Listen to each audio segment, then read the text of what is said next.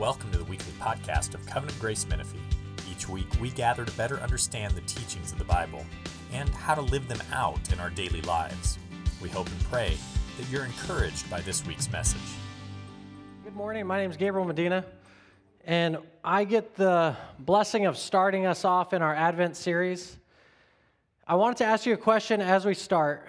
If you were to go to your neighbors or to just your coworkers and ask them, what do Christians believe about Christmas?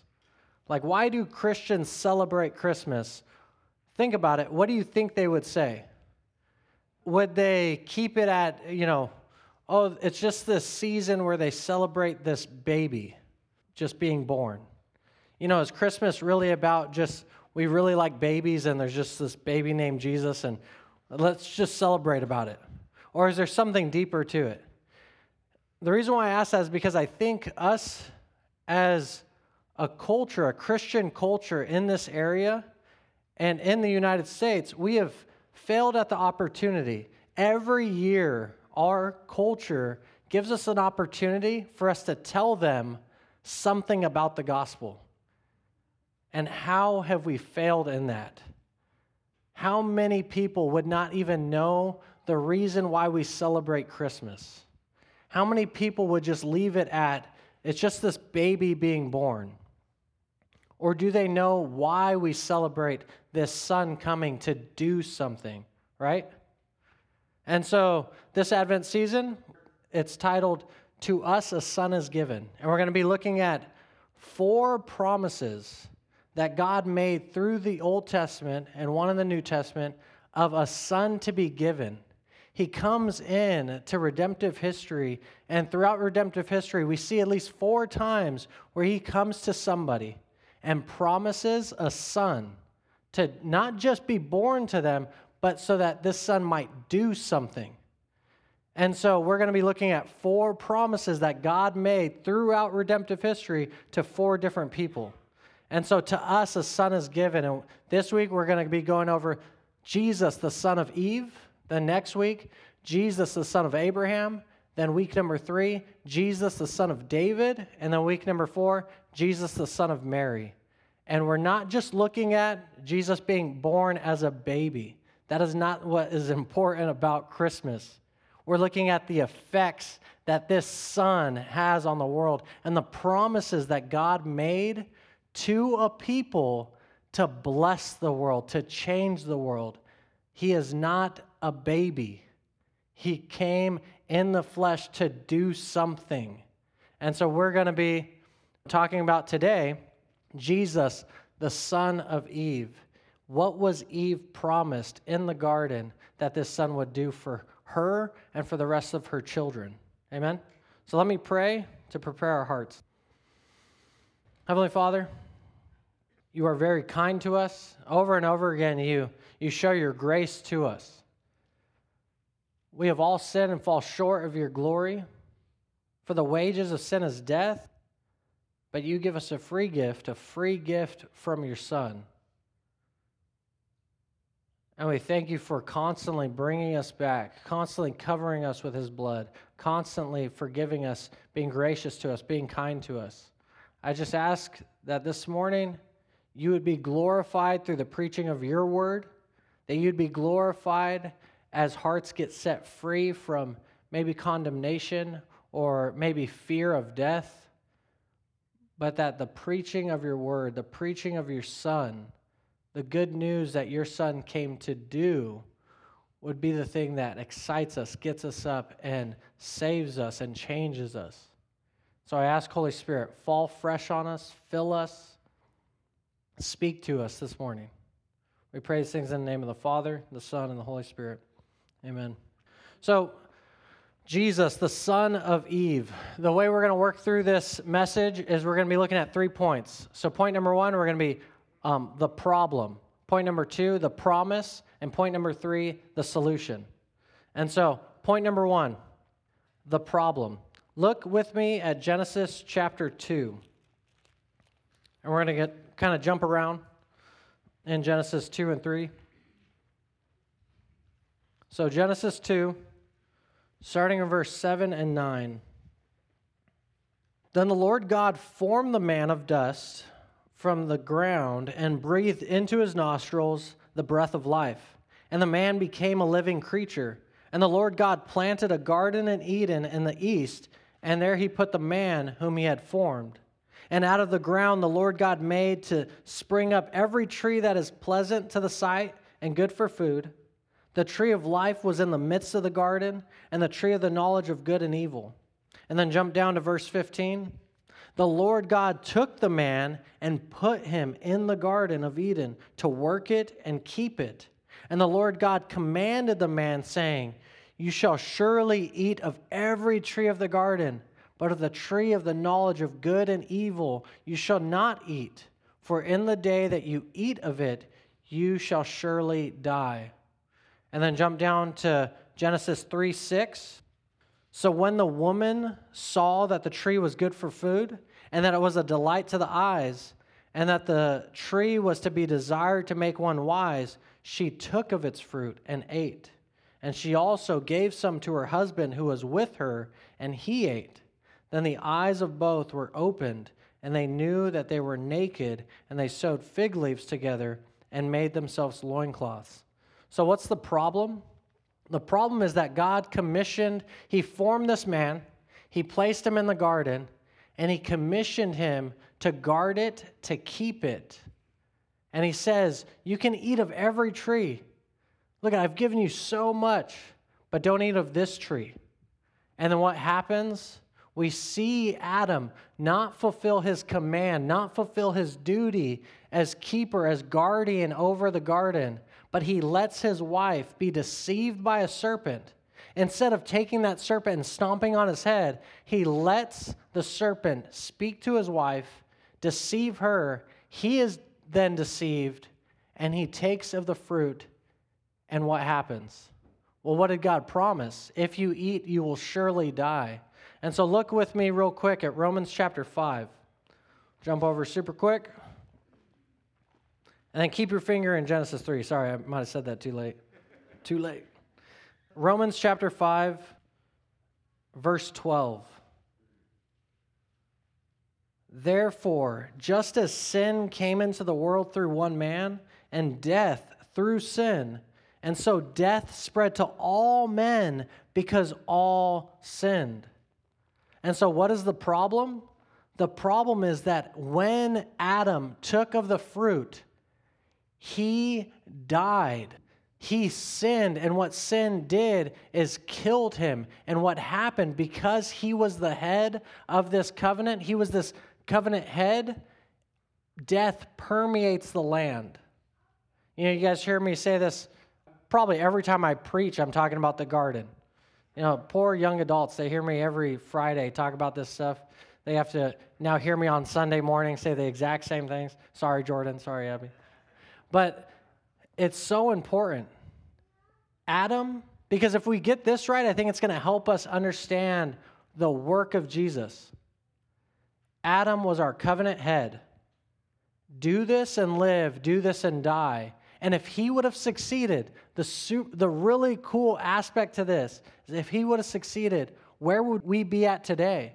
We would be in the new earth. He would have granted us or gave us access to life we would have had access to the tree as his descendants. He would have gained life for every offspring, every kid that he would have ever had would have access to the tree of life because of his obedience.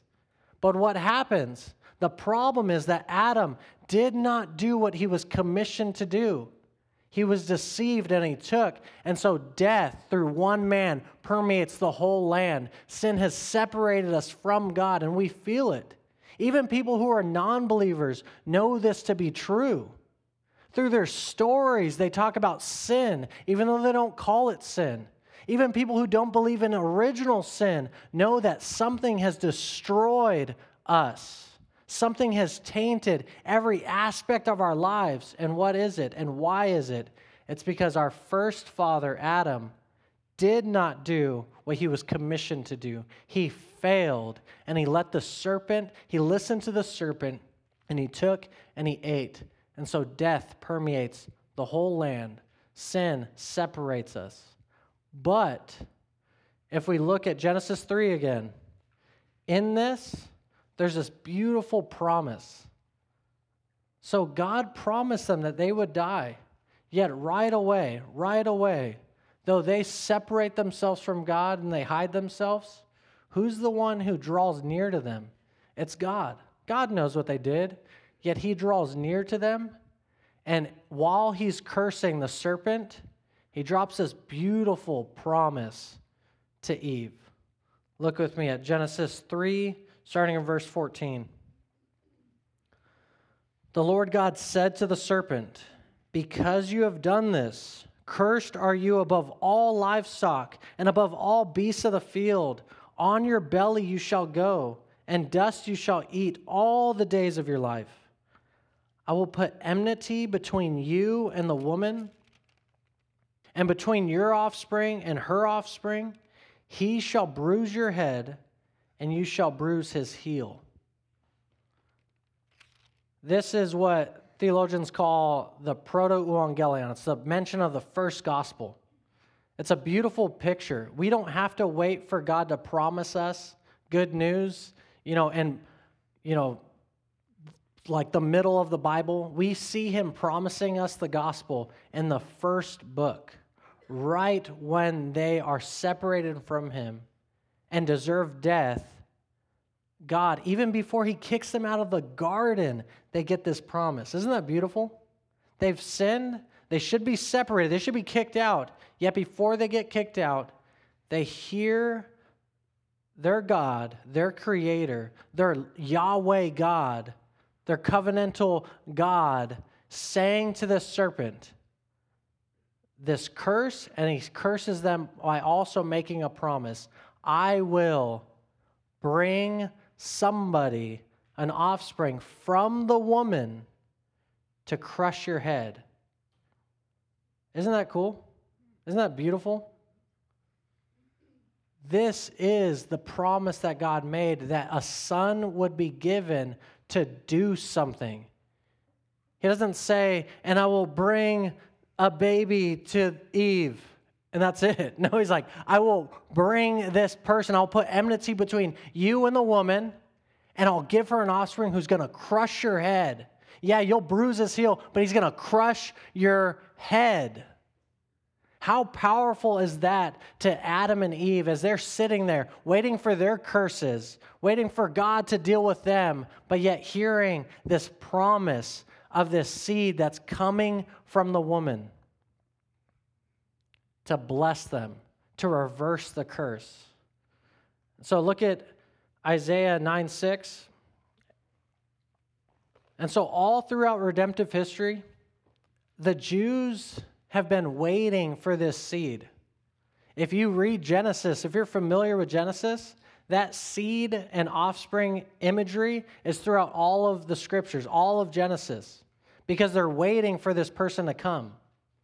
And so they're looking for it. And so genealogies are very important in Genesis because they're waiting for this seed to come. And then Abraham comes on the scene, and what has he promised? A son. Ooh, is he going to be the seed? Is he going to be this offspring?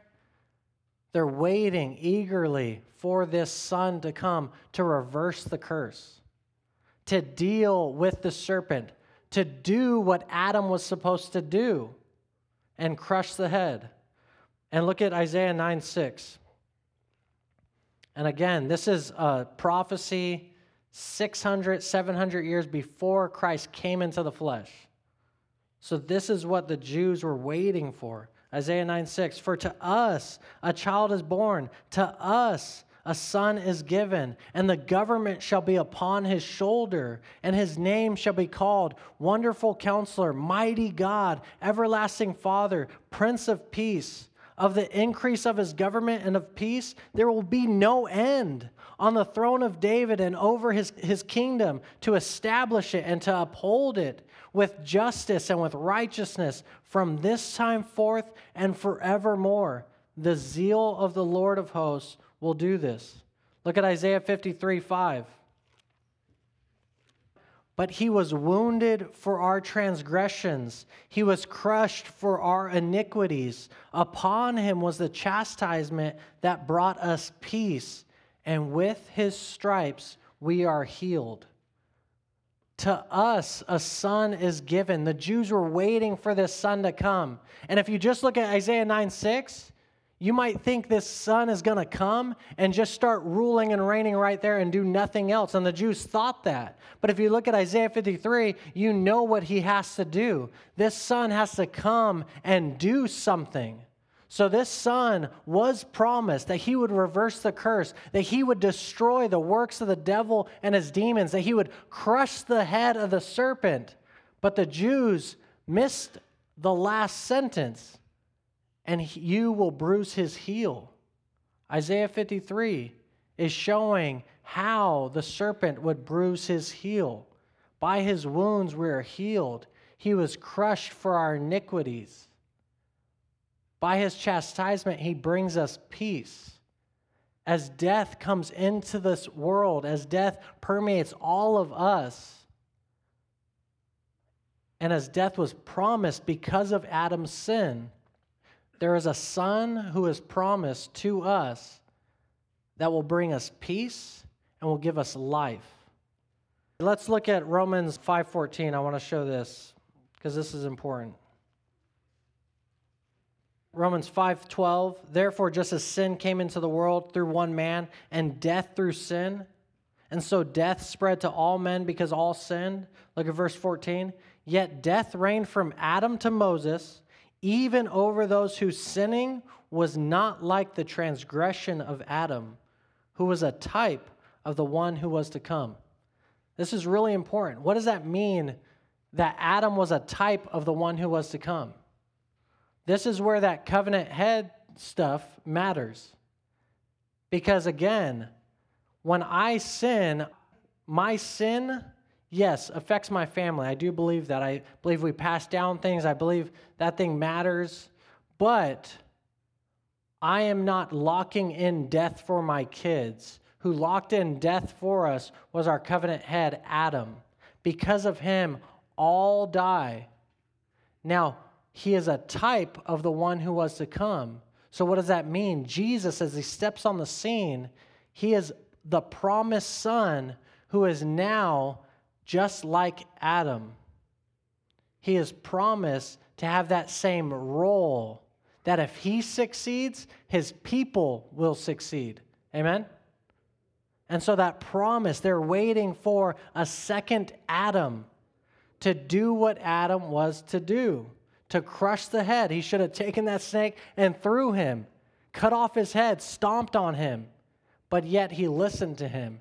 And so the Jews, the people of Israel, were waiting for a second Adam, a son to be given who would reverse the curse. And in Jesus, we find all the promises of God, find their yes and amen in him. Amen? And so, Romans 5, look at verse 17.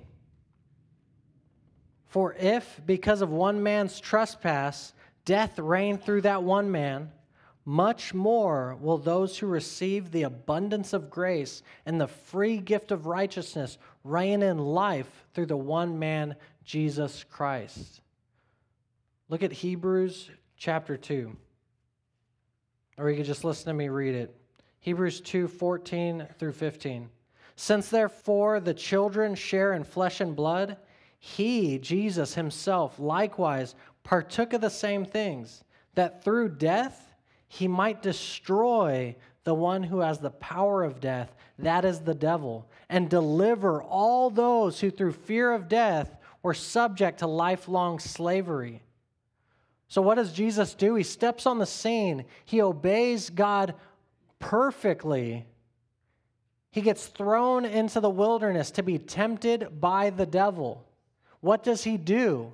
Does he do what Adam does and stand by and just let the devil speak to him? No, he uses the word of God, rebukes the devil, and tells him to get away. He does what Adam was supposed to do. And then on the cross, even though he's in the garden on his knees, wanting to give up or being tempted to give up, he gets up and he faces the cross. And he on the cross, what we see is this person not being crucified the way that we see, but he's actually crushing the head of the serpent. On the cross, Jesus tastes death for us. He takes the curse for us. And in so doing, he destroys the works of the devil. But yet, his heel was bruised. So on the cross, we see this deathly blow in our eyes. But what's so cool to Jesus, to this powerful God we have, to this powerful Savior, that was just a flesh wound. I have this quote from R.C. Sproul. He says, and I quote, We must remember that any power of authority or authority Satan ever has is a delegated authority. As the ultimate authority over death, and everything else is God. But Satan's delegated authority over death is taken from him by Christ. The irony is that Christ's victory over the devil and the power of death is accomplished by means of death. In his death, Jesus is victorious over death. Death cannot hold him. End quote. So on the cross, Jesus, as he dies, he empties out the meaning of death for those who trust in him. Jesus on the cross, as he dies, he empties out all of death's power. The devil used to hold us by fear of death, yet on the cross, Jesus rips that from him. No longer can you use that tool to scare my people. We were in lifelong slavery because of death.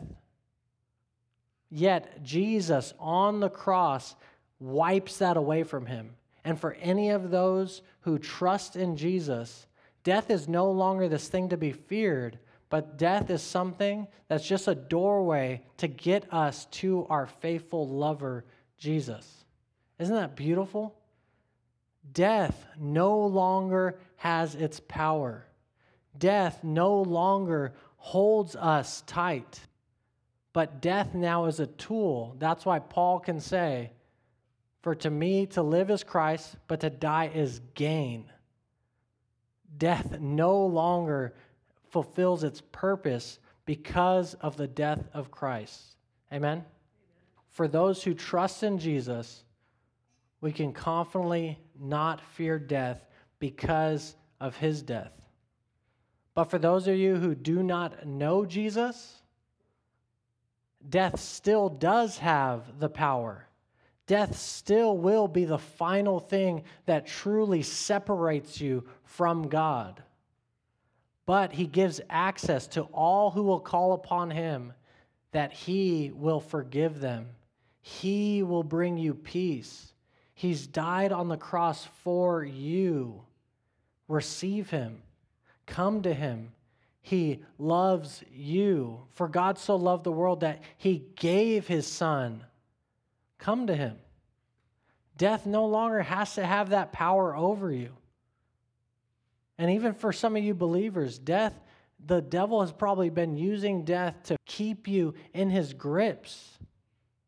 Don't give the devil a foothold. Look at 1 Corinthians 15. 1 Corinthians 15, starting in verse 54. When the perishable puts on imperishable, and the mortal puts on immortality, then shall come to pass the saying that is written Death is swallowed up in victory. O death, where is your victory? O death, where is your sting? The sting of death is sin, and the power of sin is the law.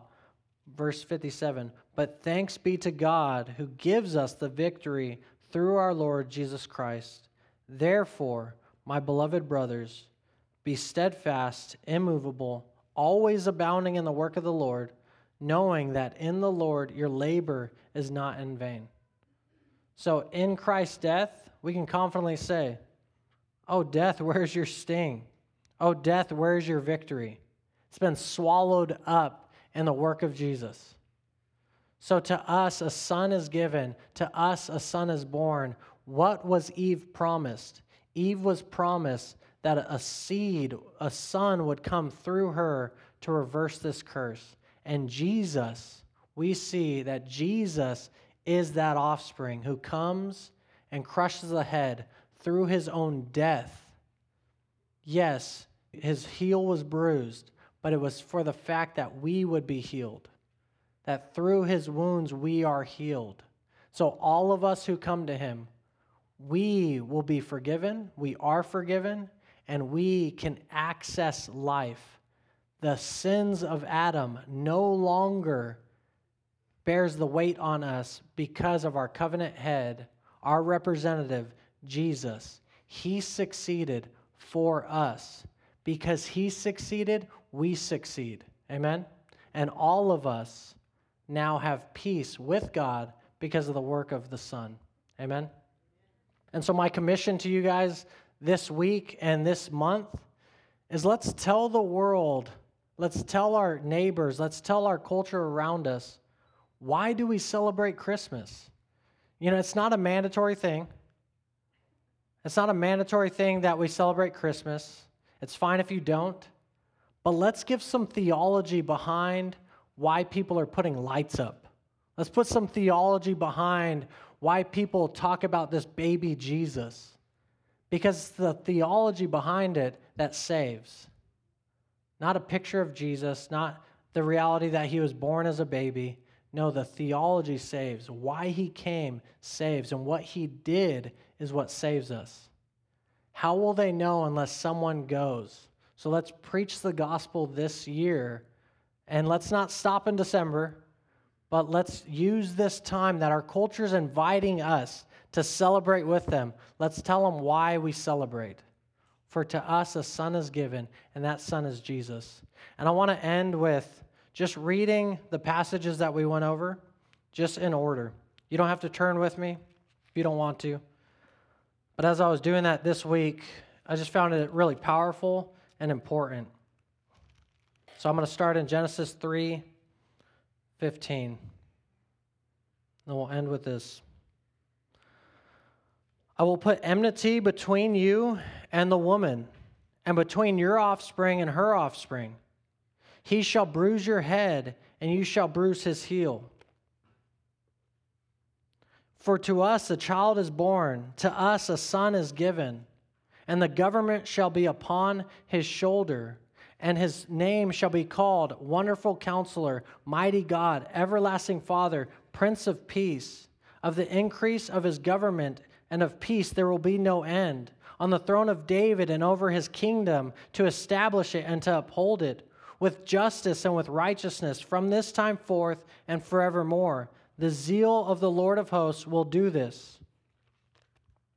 But he was wounded for our transgressions, he was crushed for our iniquities. Upon him was the chastisement that brought us peace, and with his stripes we are healed. All we like sheep have gone astray. We have turned everyone to his own way, and the Lord has laid on him the iniquity of us all. For if because of one man's trespass death reigned through that one man, much more will those who receive the abundance of grace and the free gift of righteousness reign in life through the one man, Jesus Christ. Since therefore the children share in flesh and blood, he himself likewise partook of the same things, that through death he might destroy the one who has the power of death, that is, the devil and deliver all those who, through fear of death, were subject to lifelong slavery. Therefore, death is swallowed up in victory. O death, where is your victory? O death, where is your sting? The sting of death is sin, and the power of sin is the law. But thanks be to God who gives us the victory through our Lord Jesus Christ. Therefore, my beloved brothers and sisters, be steadfast, be immovable, always abounding in the work of the Lord, knowing that in the Lord your labor is not in vain. Let's pray. Heavenly Father, thank you so much for your plan of redemption. Thank you for caring for us. Thank you for seeing us in our sin and having mercy and compassion on us. You did not have to promise Adam and Eve something before you cast them out of the garden. You did not have to bring a seed, an offspring from Eve to crush the head of the serpent. Yet you saw us in our need and you had compassion on us. We were dead in our trespasses and sins, but you, being gracious, have made us alive together in Christ. By grace we are saved. Thank you, Heavenly Father, for this plan of redemption. Thank you, Lord Jesus, for your obedience to the point of death and letting us access life through your work. Thank you for becoming like us and partaking of death for us so that you can free us from the power of the devil. And thank you, Holy Spirit, for making these truths awaken us and free us. Thank you, Holy Spirit, for being so present with us. I ask that you would help us this morning as we take of the Lord's Supper, that it would bless us, be a true means of grace, a way to feed our souls, that it would benefit us and do what you call it to do for us. And please, this, this season, help us to have confidence and to do the work that you call us to do. And please let our labor not be in vain. We're confident that it won't be. We praise things in the name of the Father, the Son, and the Holy Spirit. Amen. Thank you for listening to this week's podcast. If you'd like to know more about our church, you can email us at info at covgracemenifee.org. May the Lord bless your week and guide your steps.